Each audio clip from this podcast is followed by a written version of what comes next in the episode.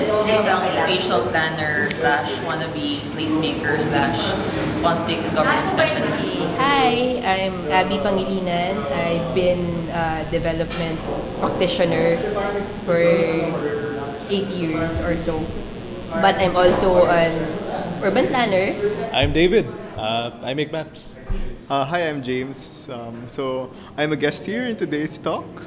Uh, so basically, I'm interested in uh, in the topics about um, financing, the planning and delivery of infrastructure in um, both urban and uh, non-urban contexts. Hello, uh, ako po si Miguel Dorotan, uh, isang doktor na nagfo-focus ngayon sa public health in emergencies and disasters. So, uh, my experience is on uh, Yolanda, from being a clinician to uh, doing the program for health and nutrition in, in, in Tacloban and in Ormoc. I also did Nepal, and most recently I did uh, Marawi City. So no, um, so my passion is on uh, on health systems, research, and um, disasters. Hi, good afternoon. My name is Robert Anthony C. I'm a transport planner who works in uh, Pasig City. I, um, well, I like sustainable transport. Hashtag move people, not cars. Ah, so, nandito ako dahil naniniwala ako sa isang proseso na ang pagpaplano, both urban and rural, should be really inclusive. So, hindi pa pwede na ah, boses lang ng ilan yung naririnig at na konsidera. So, ah, isa ako dun sa mga dibali ng matagal ng proseso, dibali ng ah, abutin tayo ng ilang buwan or kahit taon, basta siguraduhin natin na tumutugon sa totoong pangangailangan yung mga ginagawa natin. Because at the end of the day, uh, for me, development should always be inclusive and for the people, not just for the few. It just means to me that we have failed to address the most fundamental needs and requirements and aspirations of people that is not uh, across the country.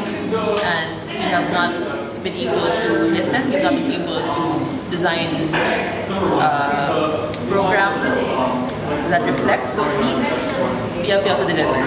My, my focus uh, sa urban agenda is on three things. It's about map making, place making, and decision making. And, and my hope is that uh, hopefully map making can help people make better places and decisions. In essence, it's about how to use knowledge, space, and power to transform people's lives. I think it's a it's a really good movement in terms of really challenging how we imagine the urban versus you know the rural and the people within that. And I think it's an interesting, the most interesting, uh, one of the most interesting ideas that um, people have come up with recently. Right. Right. Uh, Okay, well, uh, my uh, job basically is to try and solve, you know, the problems related to, you know, the problems related to unsustainable transport in cities. The short answer to that is basically how do we get people moving in a way that isn't uh, just reliant on getting everyone into cars or motorcycles? How do we get more people uh, walking, cycling, and on public transport, and how to get uh, all the good stuff associated with that? And for me, you know, this means you know having to work on things like uh, creating new services, improving existing services, and even uh, working on doing uh, things like land use and uh, housing planning uh, in lots of different ways. Start with the place. Start with places you care about. Start with your backyard. Start with your house. Um, and from there, everything's wide open. And I think um, it's a space um, for us to rethink these caricatures in a way that's more positive, in a way uh, that engages in development, in sustainable development in sort of more democratic way. Ur- Urbanisco is it's something that uh, a space that wherein uh, it caters or provides access and availab- availability of services to uh, to the general public, the much larger general public rather than the select few. You know, urbanismo for me is about people getting the kind of city they want. I hope na what we're doing, ah, kahit over beer, which is better, ah, makes a dent and ah, at least ah, can trigger, dahil gusto naman ngayon ng pagiging triggered, can trigger questions and at least make people, even with your with your own in your own capacity, act upon uh, these things that we have concerns or issues. Yun. Thank you. Talking about participatory, Yeah. how, how can you bring down, etc. And How, one- how one- can you bring planning really to the people and not Yeah. like ask the people to come to you?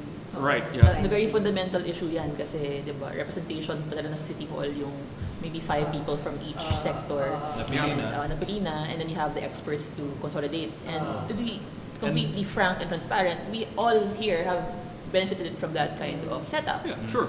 And Diba? then, uh, Generates employment just for people to, like us. to Racket natin, di ba? just to, to track back, uh, hi audience, uh, we were we were coming from the point of view that maybe one of the problems is uh, kaya hindi nasusolusyonan yung mga problema ng mga students sa Pilipinas is because the quality of the listening and, and the assessment of the how the, the, the problem is defined and solved is, is not good enough. And that's in part uh, due to representation and participation. So, Yeah. what do you think? Yes. Uh, sige. Ano? Hindi, Kasi tatanong, eh, ito lang, nung habang you're talking about that, and we're talking about participat participatory shown, etc., and bottom-up, real bottom-up approach, etc. But wha- what about the, the, the concept of, of the bibingka where you have a bottom-up and a top-down? Yeah. Kasi, ang ano ko rin naman, ako, guilty ako of a top-down consultation, etc. Hmm. But we tried, like for example, we did the project before, and, and a national with a national scope, when you, I don't know if you, you the, the kingdom model, Yep. Ano right? So the kingdom model is that you look at the the problem, the real problem. So that's I think more or less that gives you the context of what's the true problem in the in the grassroots. But you cannot take away if you want to have an agenda, you cannot take, take away the political side. Oh, and the structure. Because you need that the political, you know, etc. So meron kang meron kang problem where I think you, you want to be truthful to what the real problem is. Ah. But you also need the and then the other part of the kingdom is that you need to look at to be realistic of what can you do. What's deliverable. feasible, deliverable. Within right? your control. And in terms of the technical point of view rin, na parang ito yung magagawa natin given the circumstances. And of course, another one is the political side of it. No? That who's gonna move it? You need the political, the power to move it, din, di ba? So actually, the question is actually for me is, is how do you actually balance or how actually which in, in experience wala wala namang real gauge to really say that it's a balance naman, no? Right. And balances shouldn't necessarily be the goal. Or it's, some- it's something to aspire for, but it's not Right, necessarily yeah. the best thing to do in, in each case. So, Yeah. Maybe we can think of real examples. Uh, what do you think? Kanya-kanyang buhay. Kanya-kanyang buhay. Na- Ako na naman una. Siyempre. Kasi- down and a bottom Bilang ikaw pinaka, kasi diba- ano, uncomfortable questions nga, di ba? kasi di ba kasi ginawa mo if like for example ikaw ang maganda lang siguro kasi meron kang experience from the ground and then you went up and then you have technical you gain more knowledge technical and you went into policy Na national. na national but then you recognize mo rin rin di ba Right. So yung realidad, yung masakit, pag pinanindigan mo, like what I'm doing now, we're working with four communities, urban poor, ayaw i-recognize kasi, di ba, ang informal settlers, ang squatters sa atin ay krimen. Mm. So the moment na pangalanan man lang sila, is already recognition. So ayaw nung local government. They don't, literally, they don't exist. Eh, There's nandiyan not any tao. plans, you're not budgeted for. Oh, so they, they can even like these people are literally building your your your city. They're wa- yeah, they're washing your clothes, they're cleaning your They- streets. They, clean your streets. They're professionals they, like They're the us. construction workers that Yeah. put up the buildings in your nice. They pay taxes when they buy shit in your city. I mean, Oh, and, and, Uh, and and they want to Yeah. like they want to have access to basic services like kuryente and tubig. Pero ayaw mo sila bigyan ng certificate na para makapag-apply sa Meralco at sa sorry. Beat that. makapag-apply Sa kuryente. Sa kuryente at sa tubig kasi it's recognition. You don't want to recognize them. So ang from the nangyari point of view of the, the local. Oh, oh. the- so, I was brought in para, actually, yung trabaho ko doon ay para kumbinsin tong mga tao na to na sinong tao yung mga urban poor communities na alis tayo dito para para magawa ng local yung ano, and then bibigyan kayo ng espasyo. Pero pagbabad mo doon, parang hindi ito yung concern sandali. So, yung experience ko, yung middle ground, sabi mo top down, parang kinuha ako nung nasa taas para organisahin at ayusin yung sitwasyon ng mga ayaw nilang i-recognize. Ang nangyari, putting my foot down, teka, hindi pwede. So, stuck kami ngayon at the negotiation stage na Right. kailangan nyo at least at the bare minimum recognize these people and their concerns and address it first before you can even start negotiating with them about what Right. they need. So as a, as someone who's used to like having guidelines to follow when you plan spaces, wala walang guideline na nagsasabi Na na parang the- Where, where do you go from A to B? Oo, oo, where, do, where do you go from A to B when you have people who don't want uh, who don't want to leave the space because they've been there for 40 years and you have a, a, a, a governing body who who doesn't want to recognize them because recognizing them uh, because of meant, they have different interests. uh, meant giving them rights and acknowledging that they're But yung iba yung notion nila of what a sustainable Ah, so- clean city should So be. basically, ganun yung sitwasyon. So from the ground, ang hirap. So, isang taon, isang taon na yun ang ginagawa when I went in the project. So ngayon, nakaka four months na ako doing that. And to be honest, sorry, kita ko nung mga... That's alright. I'm actually telling the people, hold your ground. Kasi kung lilipat kayo ng lugar, ganun din yung Yeah. treatment right. na ibibigay sa Right. inyo. So, Right. hindi hindi magbabago yung lokal na pangpamunuan sa lugar na to at sa lugar na eh, lugar X sa lugar Y. It's the same. Nakakalungkot no yung yung type ng struggle na hindi lang sa urban poor even sa rural communities it's, it's not just the right to access space or right to access services in that space it's not even the right hindi nga lang yung the right to to produce a place pero yung the right to exist in that space. Uh, we were coming earlier di ba na nagkakwentuhan tayo kanina doon sa question na bakit kapag sinasabi ng isang proponent we're going to build a sustainable resilient inclusive city? Dami nun. Pero pero pero for Saya, di ba? pero for whom? Pag Ah. nag-iba yung label pero how it's actually operationalized is usually may dispossession may ganyan but then again maganda yung sinabi ni Mix kanina eh, na there's a there's a big temptation na ah, let's all go grassroots participation it, it takes a certain level of belief uh, dun sa process para maging confident ka na magtatagumpay siya. But we, we all know na may impact yung structures, may impact yung top-down, uh, may balance between representation and participation. So, in your experience, Tsaka so, sadly, to, to, to Yeah. admit lang, at the end of the day, pag napagod tong mga tao na to sa pakikipaglaban, makakamit natin yung sinasabi mo na, well, there's a sort of balance, pero hindi laging like, In favor. in favor of them. Kasi it's lagi naman there's, Yung compromise. uh, there's compromise and yung na agrabyado talaga are those that have As far as uh, I think, I think Pasig has a lot of the same, uh, the same, the same problems with participation and uh, democracy and urbanism. I think that we've, we're, all talking about. I think we can all agree that there's generally a deficit of uh, a deficit of democracy when it comes to whether or not people are getting the kind of um, quality of life they want in their, you know, in, in their cities, diba? And you know, to be honest, actually, you know, even before I joined Pasig, um, what I've uh, observed is the style of public consultation, especially in uh, you know in, in a lot of Metro Manila um, LGUs. You know, Pasig certainly isn't the only LGU that does this, but then you know a lot of times it, it doesn't always um, get to you know they, they don't get everybody in the room when it comes to public consultation. Sometimes um, there are public consultations that happen where you know let's say for a project in like the urban uh, you know the highly urbanized developed core of Metro Manila where they talk basically to the landlords, and then that passes for a public consultation um, by some you know, by some justifications, and that get, and I, I think you know, of course, that doesn't always um, you know get you the you know, I, I guess maybe the the big thing to think about with public consultations, Siguro, is that between you know, I think the, the reason that many you know many public sector workers, many um, city level workers try to avoid it is because there's this impression that it you know um, it, it's a it's something that could delay your project, that could prevent you from executing the project as envisioned by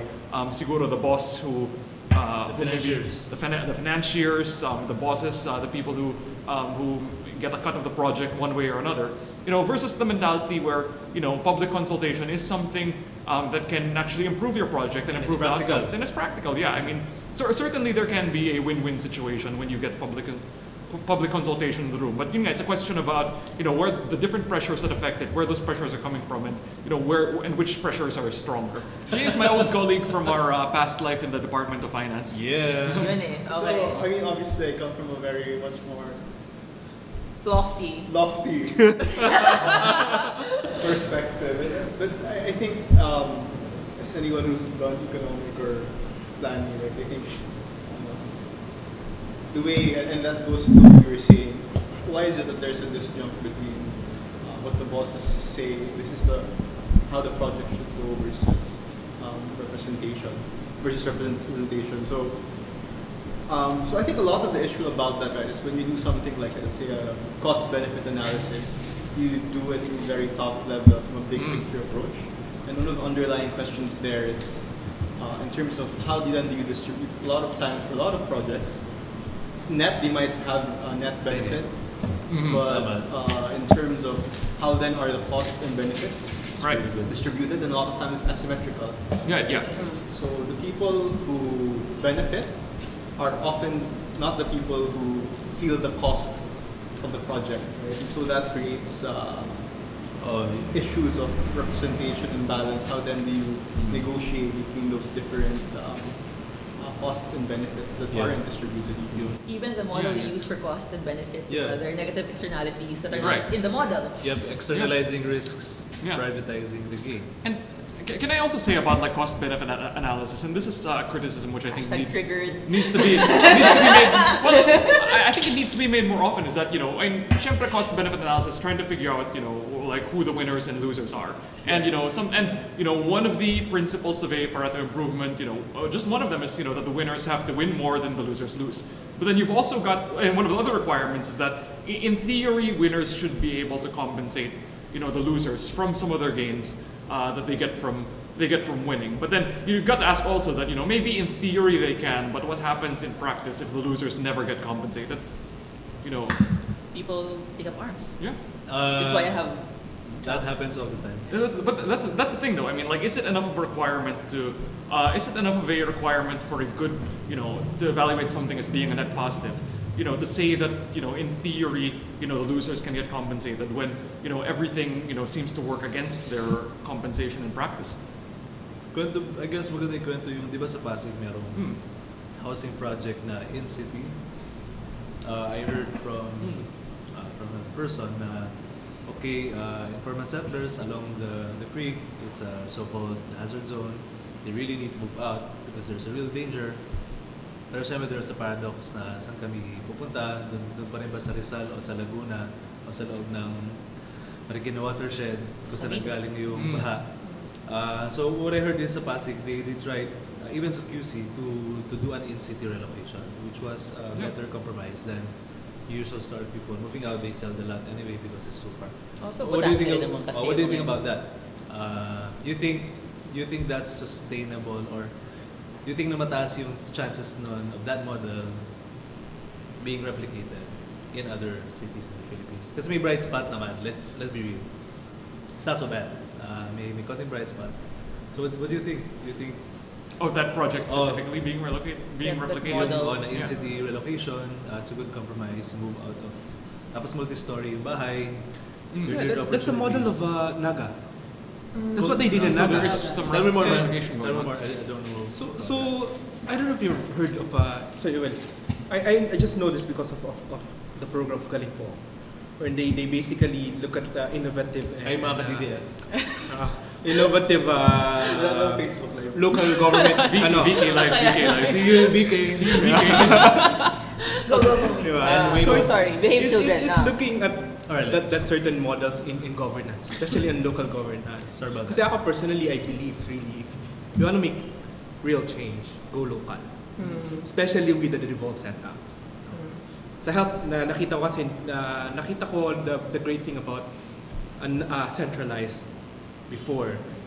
Well, not so much, pero may, may, may mayroon akong mentality on that. But Na, na what? na I mean that how how how how the centralized government works in terms of the like for example in health but it how it could also be better in a localized setting after the 1991 local government code. Yeah. And in light of that, revision. because of that, no, that you have the local government code and you put really the the pressure and the responsibility of local government. So you really, if you really want to do changes, and then you go local. No? The the Naga model, if you look at the Naga model way back after in the 90s, even until now, that's what they did. What that's what Robredo did in Naga, mm. in city relocation of the informal sector. Oh, hindi mo Yes. ipapatapon sa peripheries. Kasi nga you recognize the, the, the root cause why they're there. Kasi nandun yung trabaho. Opportunities. Ano yung opportunities. Well, here, Trivia, ang urban, ang ano, ang city planning officer ng Naga is the first person who created my program, Cambridge Planning Group and Regeneration. FYI. Yun lang. well, Ikaw na. Oh, siya, siya na, siya na, siya na. to follow doon si Ika. well, l- let me ask a question and let's see if we can tie that back to what you were talking about earlier. Because, I mean, I also don't know the answer about this to Pasig. Yeah. How much was the form of that project? I mean, the, the in-city part of that project. how much of that was driven by, you know, a sincere engagement in uh, local, you know, bottom-up participation? I mean, um, what does that, and wh- what's the link there?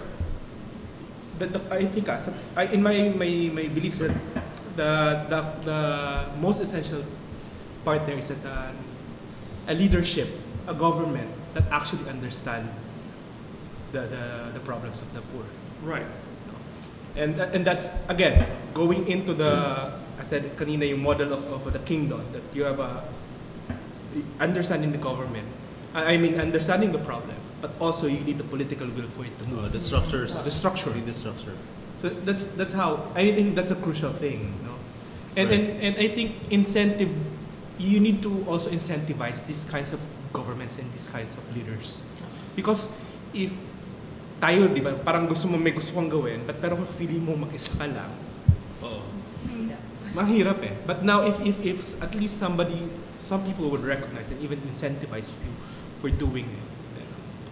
Then- And it's, ano, it doesn't have to be purely, ano, purely all um, goodness. Kasi in the sense that they're a very good vote bank. If you keep your ISFs within the city, Yeah, diba? right. They're already like a good buffer for the next election, which is not a bad thing, diba? Yeah, so, but- so doing the right thing can be pragmatic as well. I mean, that's just the, you know, that's just the pressures that happen to work together to produce the right outcome here. Hmm. Yeah. Yung gusto siya sabihin doon sa Sabihin ko lang, Hindi, oh, may ano, uh, dissenting opinion. hindi, hindi, hindi. Sabihin ko lang kasi kanina you started with, with, ano, with uh, acronyms eh. So we might, acronyms. What? Can, we not do Ah, acronyms? sorry, Because ano, ISF, diba? Which stands for Informal Settlement Family. Families. Okay. I'd like to add, add something. What I observe sa sa, sa Pilipinas about co- complex urban problems is we usually our our so-called leaders uh, try try to simplify things so much. Uh, they try to do a command and control style of leadership kapag complex yung problems or they think tame yung problem but it's actually complex so they just manage it. Uh, what I what I think what could- could work sa sinabi is more complex and hybrid na types of leadership. May Mm. structure ka, may uh, top to bottom and, and bottom up. And hindi lang siya deliberative, decisive din siya, and delivering. Kasi Yeah. mahirap yung deliberate, deliberate, deliberate, pero, hindi Pero- naman kayo nagde-decide. Correct. Okay, Hindi nag-decide leader kayo, yun, hindi leader. precisely, or wala namang True. nangyari. Yun yung mga planners, maganda yung mga analysis. Yep. So ngayon naghahabol si government officials about the plans. may tanong na ako kasi you, you, we call this urbanismo. But are we just talking about urban settings? Ako hindi. Ako Let's, hindi. uh, which brings us to the next question I posted sa, sa Instagram. Kasi uh, for us, meron tayong uh, experiences about what the urban is uh, theoretical definition or yung actual experience sa city. But maybe for the larger audience, we'd, we'd like to move the conversation forward. And please, please comment what you think about what urban in the Philippines is while, while we talk about it. Uh, so maybe isa-isa sa atin, what do you think is the essence of the urban? Urban. Let's localize it sa Philippines since you posted, you, you post that. Question, what is the urban? Uh, because maraming notions and when something is everything, it means nothing. Yun. I'll, I'll start with that kasi I think Cool. I mentioned that earlier di uh, na para sa akin false dichotomy sa Pilipinas yung urban versus rural. Right. Kaya urban and regional planning when in So, fact it's a continuum. Uh, the urban is nothing without the rural and uh, the same way Vice the, versa. and vice versa, 'di ba? And in many cases a lot of the uh, Manila aside, even Manila actually, matindi yung link between the urban and the rural. So parang peri-urban, peri-rural yung relationship. So Urbanizing. urbanizing and then we have we are an arch- archipelago. So iba rin yung dynamics no na you Yeah. have yung center and periphery, um, the weird notion that we Peripheries have within the center. Exactly, and we have diba, this strange top-down unification project na is isang bansa, isang bandila, pero watak-watak tayo in a geographic, cultural, and ethno-linguistic, ethno-linguistic sense, which is not necessarily a bad thing. Diba? Pero it takes a certain level of expansion and creativity to hold in your mind that kind of complexity. Yeah, na urban is not just a category, but um, talks about the process. Uh, And aspiration. oh, yeah, very interesting lang kasi PSA classifies towns or barangays na either urban, Urban or rural. rural na- For better or for worse, because it's convenient, when you reach a certain threshold, uh, you're called urban. Tsaka yung definition niya ng urban, mostly population. Yeah, very very Income. uh, very Income. positivist and very non-relational. Naka nakaback siya. Correct. Um, so, what do you think? Uh, Anong how point sh- nga ba nung... nung It's, it's convenient. to label? Uh, we can, it's, it's going to be a long talk, but it actually started ng mga 60s to 70s. May isang sociologist sa Nagsabi. US who said, ito Yung yung, definition niya. ito yung threshold sa UN. And then, it's like a meme. Tapos naging, Kasi tayo, gumagaya lang tayo sa mga Gina- modelo ng urbanismo Western. ng, ng Western na Ano bang root cause, root word ng urban urbane or urbs sa Latin, no? meaning? Urbs, it's city, Uh, like the the nation, the, the city state. Marami where people come. It's like as old as like Polis. Some Yes, word polis. Like that. Oh, yeah. Yun. yeah. Polis. Yeah. Parang Na polis ako. tayong mga Pilipino, ginaya natin wholesale yung modelo ng urbanisa- urbanization ng it's tied to ito po ano, the colonial projects, na, di ba? Yeah, So, and city is not equal to or limited. Urban is not limited to, To the the, label city. Uh, you you might have a municipality, pero very very urban like yung yung conditions. Like I would argue, Eurocene, for example, will have some of those conditions. But anyway, that, that's just me. So, yun ang aking mga peeves in life. Yeah. And- So what do you think? Uh, what's what's the essence of urban sa Pilipinas? Teka, scoot over and let's chat. Okay. Bye, bye. May Bye. Valera ko in the house. Hello. Economist slash M&E expert Oo nga. slash Yeah. Sa Um, tutut, tutut, tutut. the owner of Nipa Brew. yes. Yeah. What's, what's urban for you? What's urban for me? Actually, I was listening to what David was saying earlier that there is a definition of urban and rural that was or that originated in the states sometime. Mm, Then followed by the UN, the DESA. Oh UN yes, DESA that's right. eventually. The other day at work, we were trying to define um, who are the most left behind barangays or Hashtag, cities in the the Philippines. Right. And the, Bacolod, Calawi, and then Del the definition we used is actually was coined by the Department of Health in GIDA. The Oh, latest I know. database we have is from 2010. Tama. It's a long time ago. Yeah, and then we were looking at the methodology. So how are you defined as a GIDA area? So there's a geographical component, but it's mostly health-related inequalities. Correct. So that's the, that's how they came up with the definition. But then is that um, inclusive enough? What other components should you Of be vulnerability. of vulnerability uh, should you be including in the mix to create that list of Barangays? Doc, ano yung kasaysayan nun? Maybe- Yeah, it- Gida. No, Shida. Yeah, No, yeah. I, I actually don't From know. that circle. I, I, I, I don't, to be honest, I don't know where that it coined, no? Um, dati ang tawag lang dyan, far-flung barangays. Tama. No? Or in you talk about uh, a barangay. We have a barangay in, in, in, in our town before that in order to go to that barangay, you need to cross two, three mountains. Wow. Sa Erosin. Ah, it would take us, back Erosin. then, we took us uh, three hours to, to get there. Jesus no? Christ. Gawain namin yun kasi nung, kahit bata pa kami pag summer, One we way. go there. One one way way. yun. One way. Doable pa yung 3 hours na yan. Huh? Promise. Na, now na, now, no, no, but now, actually, because of roads and ano, meron ng ginagawa. So, mas lessen na yung Mm. No, I, I, to be honest, I don't have an answer. But but if you if you put it in that lang, kasi pinasok mo siya. So, can you have a GIDA though? Kasi pag sinabi mong GIDA, lagi siyang related to rural areas or Rural. At nakakabit. barangay level ba At siya? barangay. Na- May questions of may question of scale, di ba? Oh. May question of scale, But, may question of but definition. you can have a, a. GIDA in an urban area. Yes. Yes. So, pwede rin. Uh, yeah. So, so anong point ng mga mga terms nga na? Uh, Pero pag GIDA, yung notion kasi laging backward eh. Yes. Oo. Correct. Diba? Na Na, kailangan ah, far- ah, oh, far-flung. Far-flung yan, hindi yan, walang health center, Yeah. walang But, eskwelahan. yeah. Yeah. Mm. True. Kasi actually kung titignan mo naman in any service, you would know this from DSWD, especially when we look at services in health, no? what we always talk about is availability. But not just availability, but also access. Tama. Is it accessible? Tama. And, and I think that's where It might be came available, from. but not No? accessible. Kasi kung titignan mo yung word mismo, isolated siya, and then disadvantage siya. So, may connotation that it's really far Yeah. from where it is. Pati yung access hindi lang kasi siya physical. Like yung sinabi ni Abby earlier, you are in a city, you are But- physically close, but because you are outside of the imagination of a certain interest group, Yep. you're, you're invisible doon sa, sa plans and therefore you have no, so-called no right to access kasi hindi ka original Correct. Na Di- taga Marawi, for example. Hindi ka botante, for example. O hindi ka botante. Oo. Mga nang interesting yan about health, pero I think it's, a, it's gonna be a long session. discussion. Pero yun yung personal rate. Since you mentioned Marawi, my personal pet peeve is that Mm, yun na. yung links between, more, Mindanao more generally, yung links between displacement of communities Go on.